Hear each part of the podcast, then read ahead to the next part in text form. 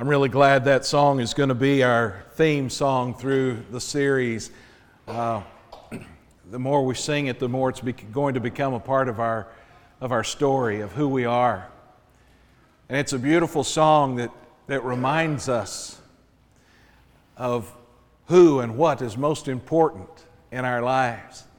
And we demonstrate that, like the lady who brought the alabaster box full of perfume. When it was time to anoint Jesus' feet, it's interesting that because of the way the box was made and because of the sacrifice that she wanted to make, she didn't just drop a couple of drops on his feet, but she broke the thing open and spilled it all out on Jesus' feet. She symbolically gave all that she had. The reason that she was so overwhelmed, that she wanted to worship him in such a, in such a self sacrificing way, the reason that she wanted to give him all that she was, was because she had found forgiveness at his feet. Over the next few weeks, we're going to look at a number of different people whose lives were changed when they wound up at the feet of Jesus. This morning, we're going to begin with that story of that lady. it's recorded in more than one place, but we're going to look at it in Luke chapter 7. If you have your copy of Scripture with you, or if you're following along in the Bible app, we're in Luke chapter 7, and we're going to begin at verse 36. As this morning, we begin the series by talking about forgiveness at his feet. Forgiveness at his feet. Luke chapter 7, let me introduce you to the person we've traditionally called the sinful woman. In verse 36, one of the Pharisees asked him to eat with him, and he went into the Pharisee's house and reclined at table. I'm going to go through the story slowly and, and pause from time to time to give you a little background. One of the Pharisees invited Jesus to come to his house for a banquet. Now, we don't know the Pharisee's motive. Based on other interactions, we might assume that the Pharisee was trying to trap Jesus in some way. He was trying to set him up for something. But we really don't know that. It is possible that in some kind of um, some kind of sincere way, he wanted to find out more about Jesus and figure out uh, who this guy was and what he was all about. For whatever reason, he invited Jesus to, to dinner. Not just a dinner, but a banquet, which means that Jesus would have been considered the, the, uh, the guest and then the, um, the host would have invited other friends and family to come and to, to visit with Jesus. And it says that they reclined at table. And that sounds a little bit odd to us because we don't recline at the table. We either sit at the table or we recline in the chair in the living room. And I can eat dinner either place. I'm happy either way. Here, when it says recline at the table, they, they did meals very differently. In, Jesus' time and in this culture, they had, uh, if they used a table at all, it would have been a very short table down, down very close to the ground. And they would lie down, usually had cushions to kind of help support them, but they'd lie down basically on, on one arm. And they didn't use knives and forks kind of the way we do. And so they could eat with one hand and they'd kind of lean over on, on one arm and they'd eat with one like this. And in order to do that, you know, if everybody lying down at the table, you certainly don't want to be in a position where you're too close to anybody's feet. So when they lie down, their feet would stick out away from the table. And you could circle the whole table and you got people's feet sticking out all around over here. And so Jesus would have reclined at the table at the invitation of the Pharisee with his feet pointed out. Let's continue the story now. We're at 37. Behold, a woman of the city who was a sinner. By the way, we don't know who this woman is. Tradition said it was Mary Magdalene, but we have no reason to assume that. Also, by the way, in her defense, we know that Mary Magdalene was demon possessed at one time, but we don't know necessarily that she was a prostitute. Nor do we know that this woman is necessarily a prostitute. What we're about to find out is that she is a very worldly woman who is very sinful. But that's the extent of what we know. Behold, a woman of the city who was a sinner. When she learned that he was reclining at table in the Pharisee's house, brought an alabaster flask of ointment. Standing behind him, at his feet weeping, she began to wet his feet with her tears, wiped them with the hair of her head, and kissed his feet, anointed them with the ointment. Here is one who found out where Jesus was and understand the culture again was, was different in a number of ways. One, no woman would have been invited to that banquet. Those lying around the table, eating together, getting to know the, the special guest, would all have been men. But another, another difference in our cultures is that houses or homes that were open. You know, the, the door area was open, the windows were just open, and everybody knew everybody's business. Well, some, maybe it's not so different. Everybody knew everybody business. And because of that, if you find out somebody's having a banquet, it's okay for you to, to, to, walk in there.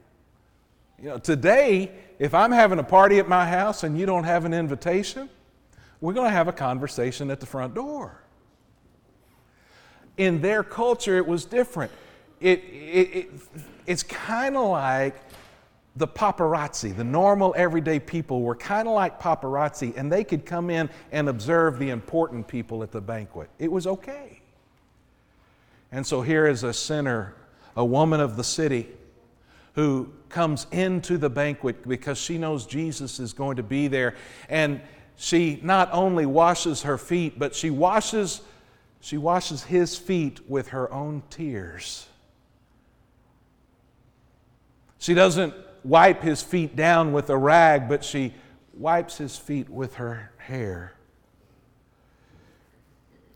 Giving of herself, sacrificing, praising him.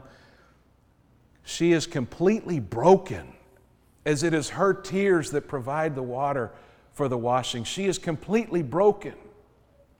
Just like the alabaster box that she would have had to break in order to pour out that ointment and she anoints his feet.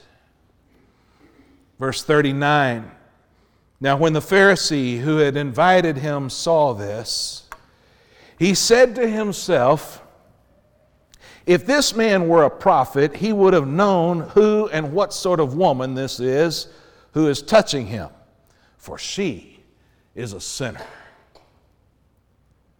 What a different story it might have been if we had read that the Pharisee saw what she was doing and was so moved in his heart that he recognized that was the place he himself should be. What a different story that would have been. But instead, the Pharisee looks and he thinks, he didn't even say it out loud. He thought, Jesus must not really be a prophet. If Jesus was really a prophet, he would know that she's a sinner and he would not let her touch him. Because, you know, us holy people, we don't associate with sinners. Us good, clean people, we don't let the, the dirty sinners touch us. So Jesus must not be the real thing, or, or he would not let that happen. Isn't it interesting how so often we decide what Jesus would do based on what we would actually do? That's why the whole WWJD thing never really worked. What would Jesus do?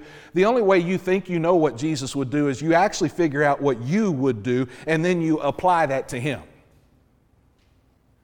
And here the Pharisee says, if he was really a prophet, really the righteous man, then he would handle it the way I would handle it, and that is, I wouldn't let her touch me.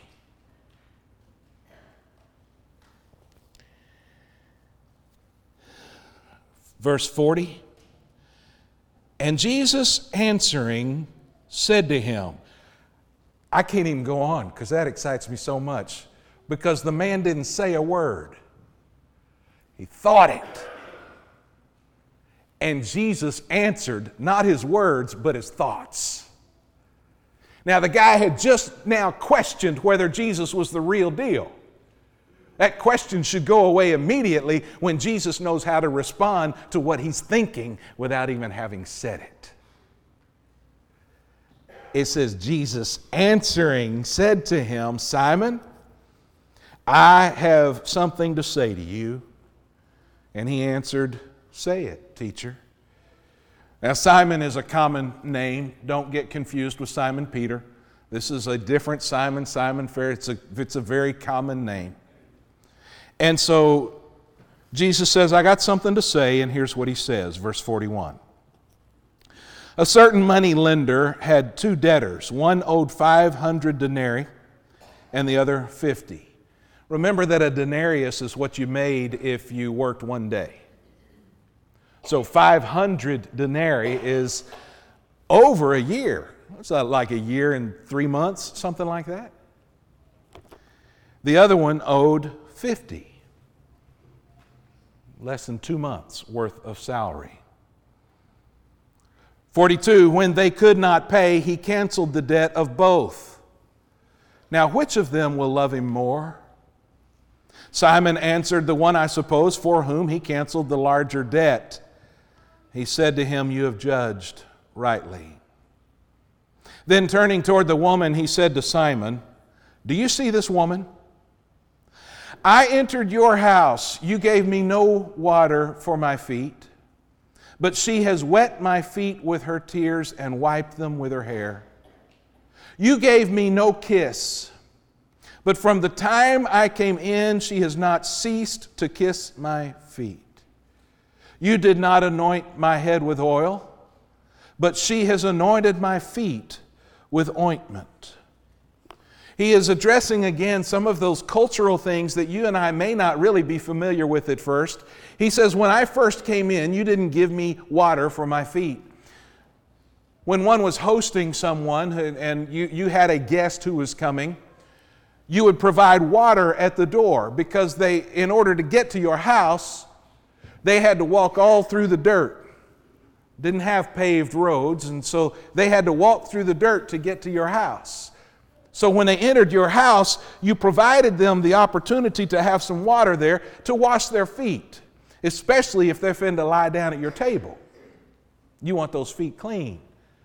But the guest wants the comfort as well that comes in having clean feet. And so you always provided water.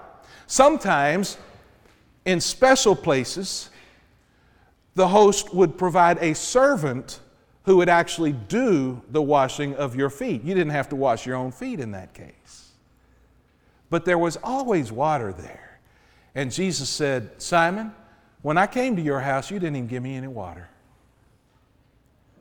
Also, when you greeted folks, you, when you and I greet each other, we'll, we'll shake hands. You know, hey, how are you? Good to see you. If we're real tight, you know, we may pull it in for a little shoulder hug and back tap. In their culture, the greeting was a double kiss. Kiss on one side, come over here and kiss on the other side. Stay away from the middle, but you could kiss on one side, kiss on the other side. A double kiss. Jesus said, Dude, when I came into your house, you didn't even shake my hand. You didn't even greet me with a kiss. And yet, this lady has not stopped kissing my feet since she got here.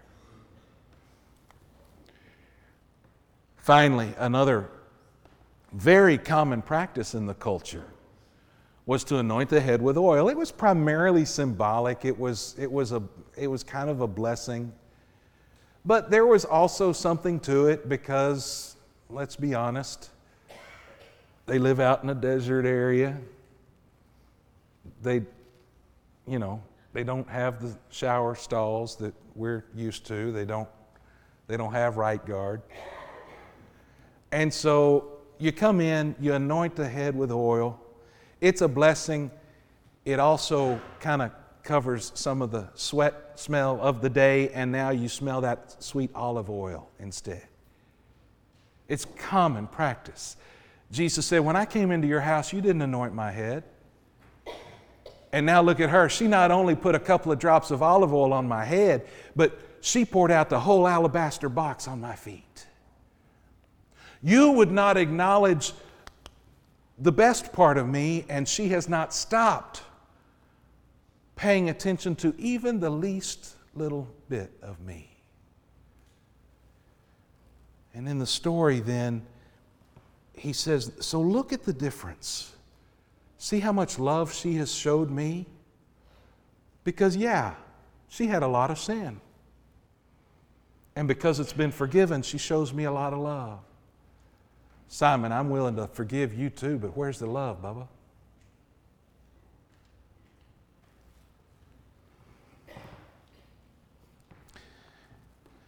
Verse 45, you gave me no kiss. Verse 46, you didn't anoint my head. Verse 47, therefore I tell you, her sins, which are many, are forgiven, for she loved much. But he who is forgiven little loves little. And he said to her, Your sins are forgiven. Then those who were at table with him began to say among themselves, Who is this that he forgives sins? Who does he think he is?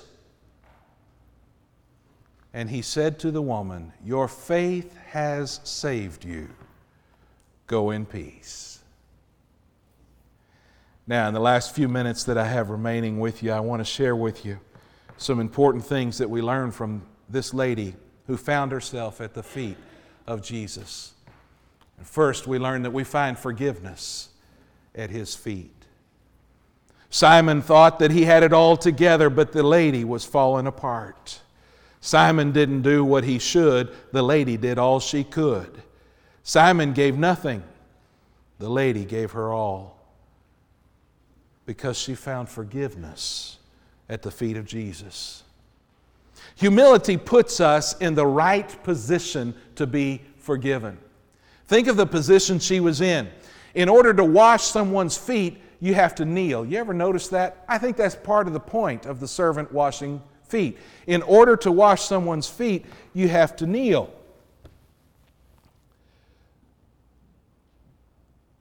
But this lady didn't just wash his feet. In order to wash someone's feet, you have to kneel, but in order to wash someone's feet with your own tears and your hair, you also have to bow. And she has come in in total humility. Her herself is broken and poured out to him. In Second Chronicles at verse at chapter 7 at verse 14. We love to quote this verse on National Day of Prayer and for revival. And we say, look, if we'll pray, God will do something. Look at the verse again because there's an if and a then. If my people who are called by my name humble themselves, that's where it starts. None of the rest of the verse happens at all until we first meet that criteria, that requirement.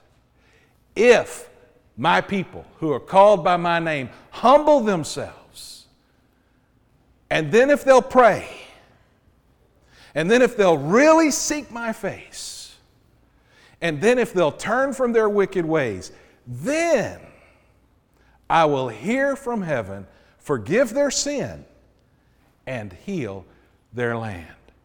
In order for something big to happen with God, sin has to be taken care of. He's got to forgive us of our sin if something big's going to happen in our relationship. But for Him to forgive us our sin, it first starts when we humble ourselves.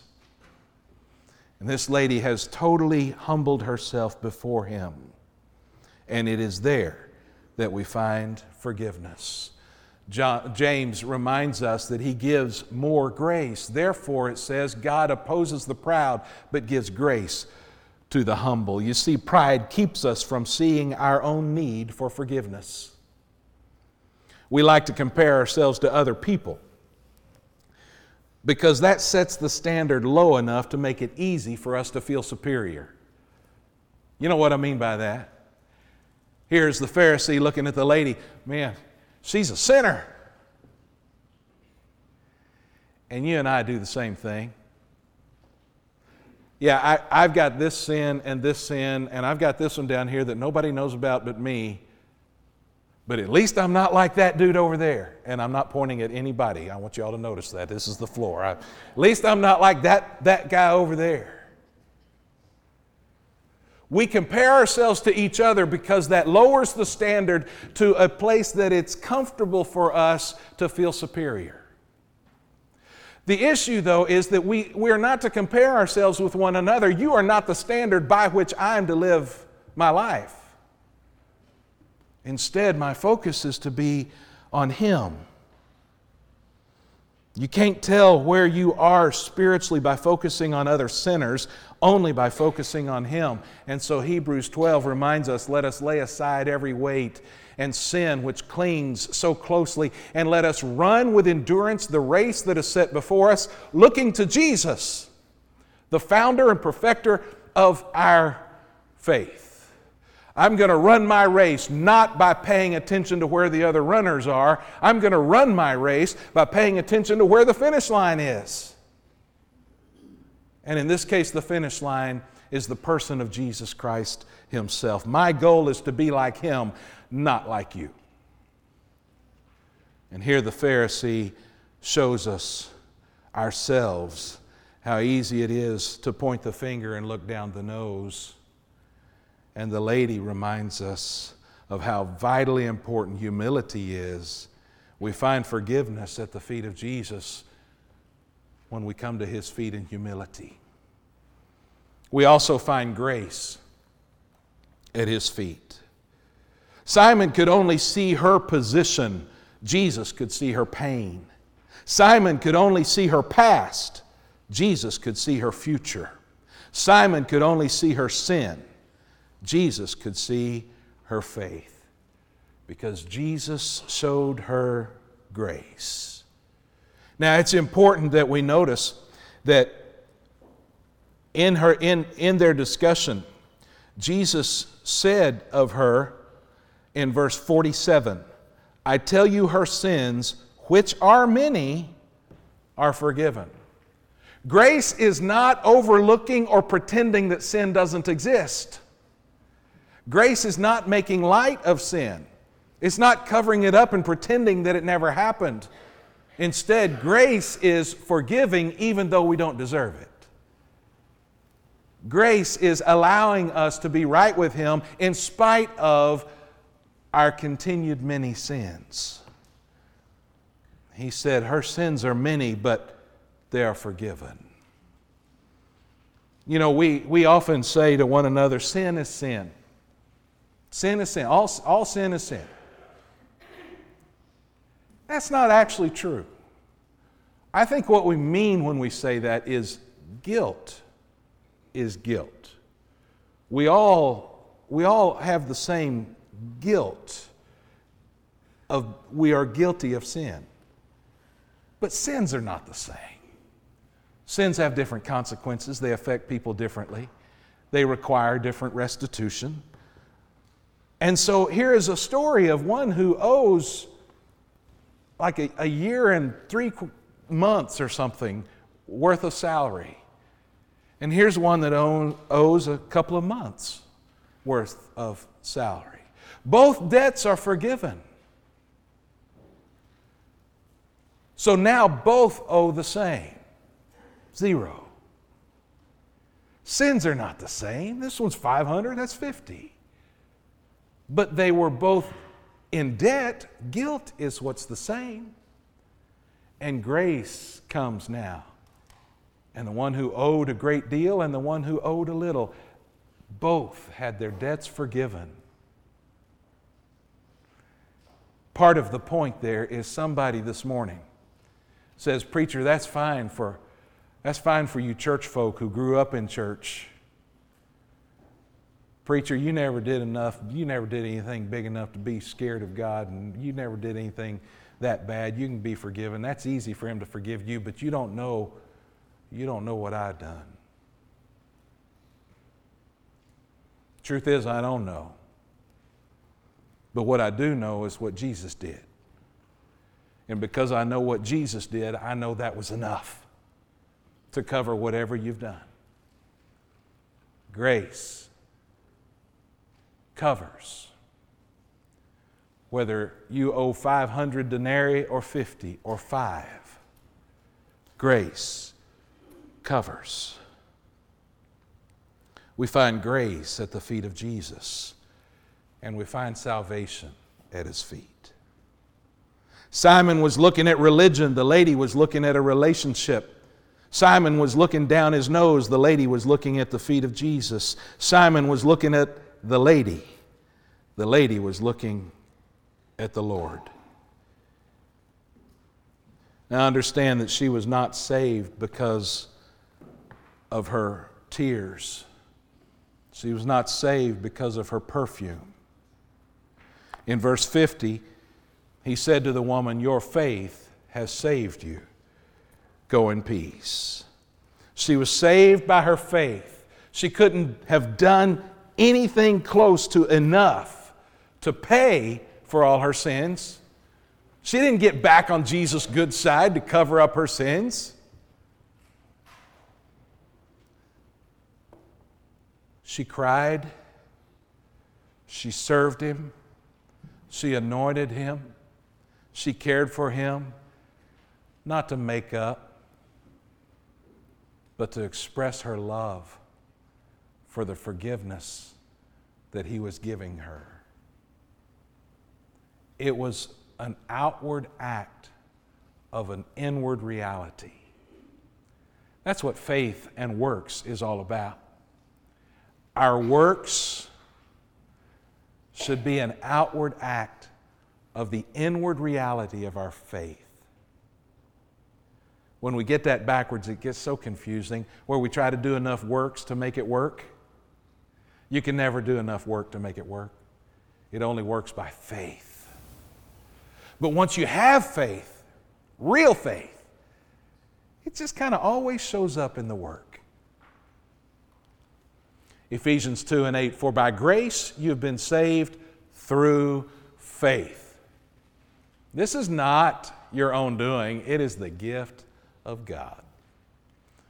And in Romans, therefore, since we have been justified by faith, we have peace with God through our Lord Jesus Christ.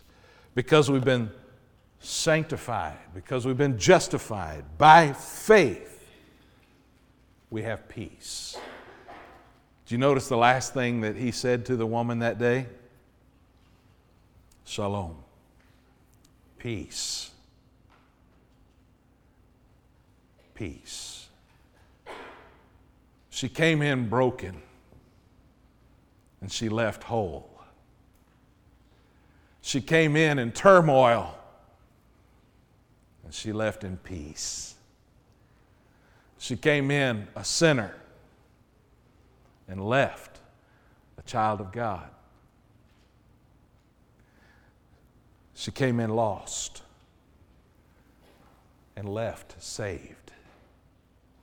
All because she was willing to humble herself at the feet of Jesus.